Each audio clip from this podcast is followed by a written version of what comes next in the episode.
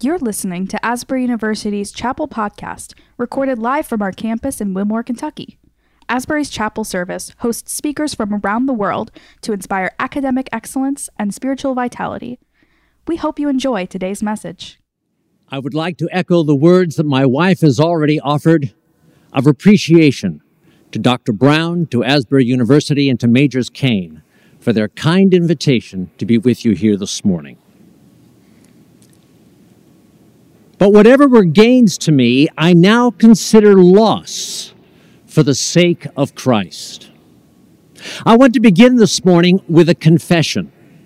When I first received the kind invitation to speak here today, I thought about various ways of approaching the message. I wanted to offer something that would be of particular use to you as students here at Asbury University. First, I thought I will encourage you to be learners, to determine today that you will not allow your college experience or graduate school to be the end of your intellectual pursuits. After all, man can survive only a couple of moments without air, only a couple of days without water, only a couple of months without food, but man can go an entire lifetime without a single new thought. But if you live that way, your life will lose all relevance and all power. So I thought I might speak about 2 Timothy, in which Paul advises his young mentee to bring him his cloak and to bring him the scrolls and books. Commenting on that passage, Charles Spurgeon once wrote, Books? He wants books. He is inspired, and yet he wants books. He has seen the Lord, and yet he wants books.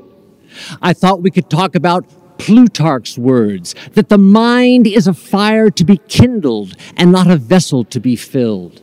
Or that we could reflect upon the implications of what the Lord said through Jeremiah and Ezekiel and John about absorbing his word when he said, Eat this book.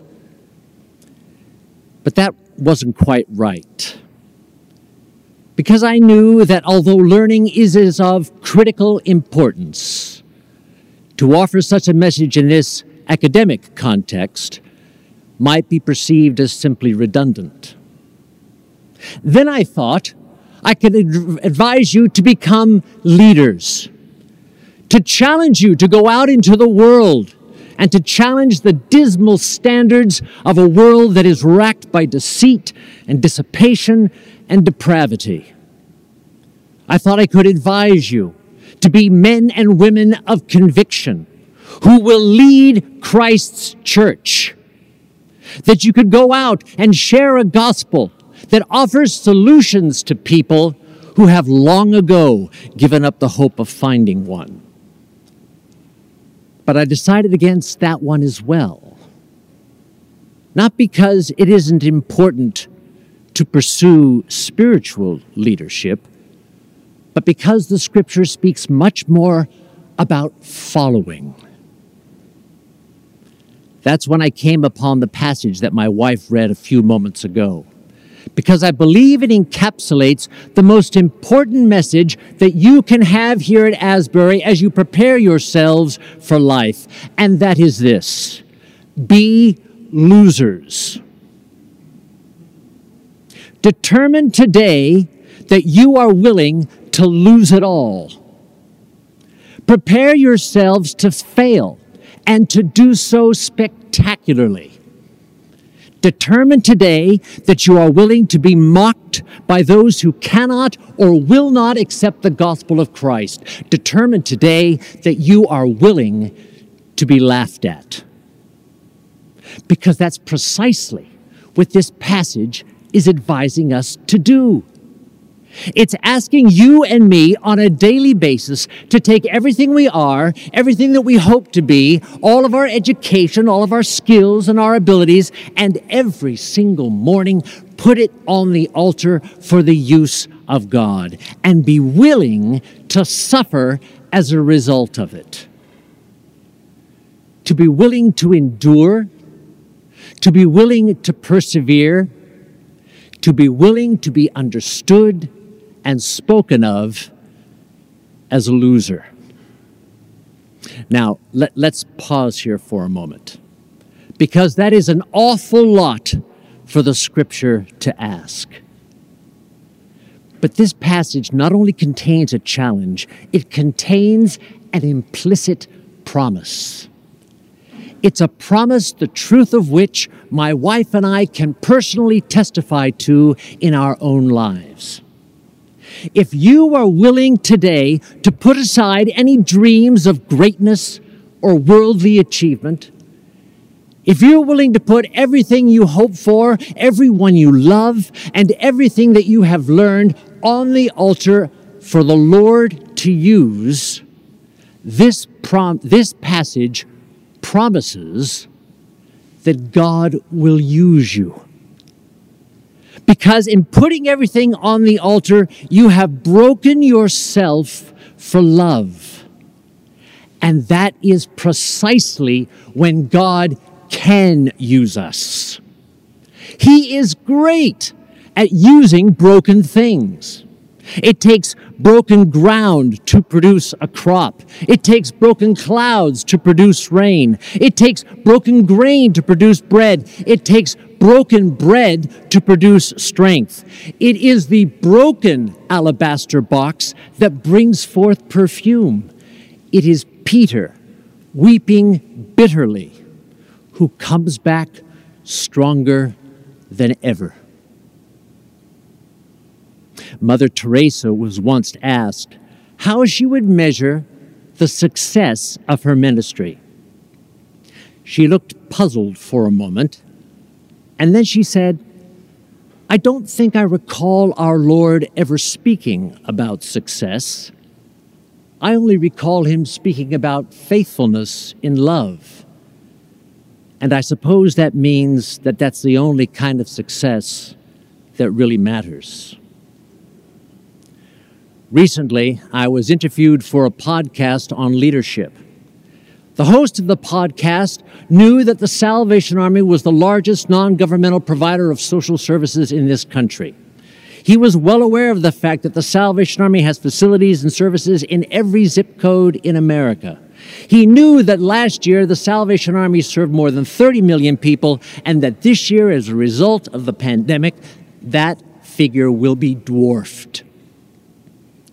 So he said to me, he put to me, I should say, a question with great confidence. He said, Commissioner, in order to do all of these things for the Salvation Army, you must be looking for the best and brightest in the country. Tell me, what is the value proposition for someone that would like to become a Salvation Army officer? And I had to say to him, Well, there is none. But I wouldn't do anything else with my life. When God calls you to serve Him, He guarantees nothing in terms of this world, but He does guarantee you His presence and His strength and He offers you the fulfillment of a life that you could not plan or imagine on your own, as much time and effort as you might give to that. God has amazing things in store for those who will surrender themselves to Him. Now, I want to make an appeal to you this morning. The world needs losers. The church needs losers. For that matter, the Salvation Army needs losers. We need them because losers are the ones who will make the difference. Sometimes we think we need clever, skilled people, when what we really need are people who are ready to bleed and suffer and die in a passion to save souls and to grow saints and to serve suffering humanity. That's what we need. And that's what you can be if you decide to do so. Because whatever it is that the Lord has called you to, is what is best for your life. It's not about finding your passion. It's not about abilities and their development. In the final analysis, It's about saying, Lord, what you have in mind is what I want to do. That is the promise of this passage and of a relationship with Jesus Christ. I can't help but think, as I look around this room and as I, as I consider the individuals who are watching us online, that you have so many opportunities in front of you, so many options, so many choices. In every single one, ask the Lord if that is what He would have you do. And He will make His way for you clear. You will, of course, be understood by the world as a loser. And they will often not mean that in spiritual terms. It might be as a result of the media. It might be as a result of government officials. It might be political pundits. But don't worry about it for an instant. Those whose opinions were a misjudgment of Christ have disappeared from history. And whatever criticism that you might endure as his disciples will pass away just as easily. And what will remain is a life that has made a difference. I often like to refer to George Liddell in this context.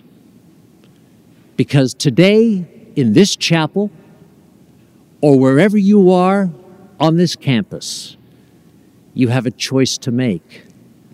An offer has been made. An offer that involves difficulty, problems that will outstrip all you what you believe to be the available answers, but an offer to do something that changes the world. And that is who the people of God are. Liddell said this Give me a man of God, just one, whose faith is master of his mind, and I will right all wrongs and bless the name of all mankind.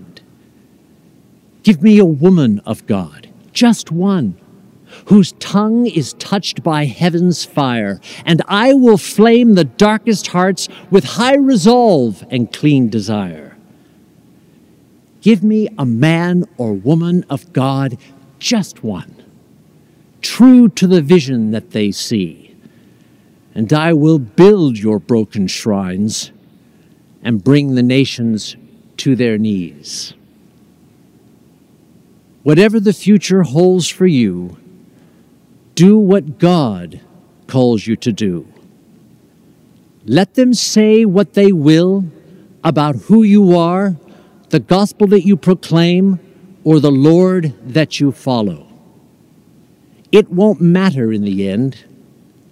In the end, if you remain true to Him, they will say, that by virtue of the unheralded and sacrificial love that you lavished on the world around you, you made a difference, not only for those with whom you had contact, but in the world at large itself. They will say that because of you, someone else found cleansing in the blood of Christ, and that when the Holy Spirit set their souls alight, it was as if a small portion of humanity had discovered fire for the second time. We have in the Salvation Army songbook a verse that says this Accept what thou knowest, Lord, and all that thou canst read. Master, thou knowest, I love thee indeed Ask what thou wilt, my life to give, for I will give all the dearest and best. In a few moments, the ensemble is going to play I Surrender All. It's a chorus that is familiar to all of us, a song, a hymn that is familiar to all of us. And as it does so, I want to challenge you to a moment of introspection and perhaps even calling. I want to avail- make available to those who are here in the chapel this morning the mercy seat. For God may be moving in your heart, and He may be calling you to things that you have resisted. He may be calling you to work or to enterprises that you feared. But today, the Lord offers through His Word the opportunity not only to meet those challenges, but to overcome them for His glory. You may wish to come and in a public act to demonstrate your willingness to surrender to God.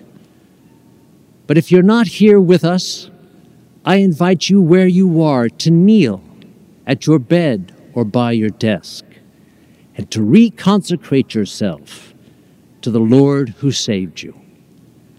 You know I surrender all. Join in singing and respond as the Lord moves you to do so this morning. Heavenly Father, we surrender all that we are this day to you, knowing that you love us and care for us, that you will watch over, preserve, and guide us. Father, I pray for each student of Asbury University. I pray for each one of them that you will guide and direct them, that in their moments of disappointment or challenge, that your presence would be felt in their hearts. I pray that in their moments of joy, that they will give all the honor and glory to thee. And I pray that you will move them to serve you fully and wholeheartedly in whatever they believe you have called them to do. Father, bless this place. Bless its faculty. Bless its students. And bless, Father, its ministry. For we ask all these things in Christ's name. Amen. God bless you.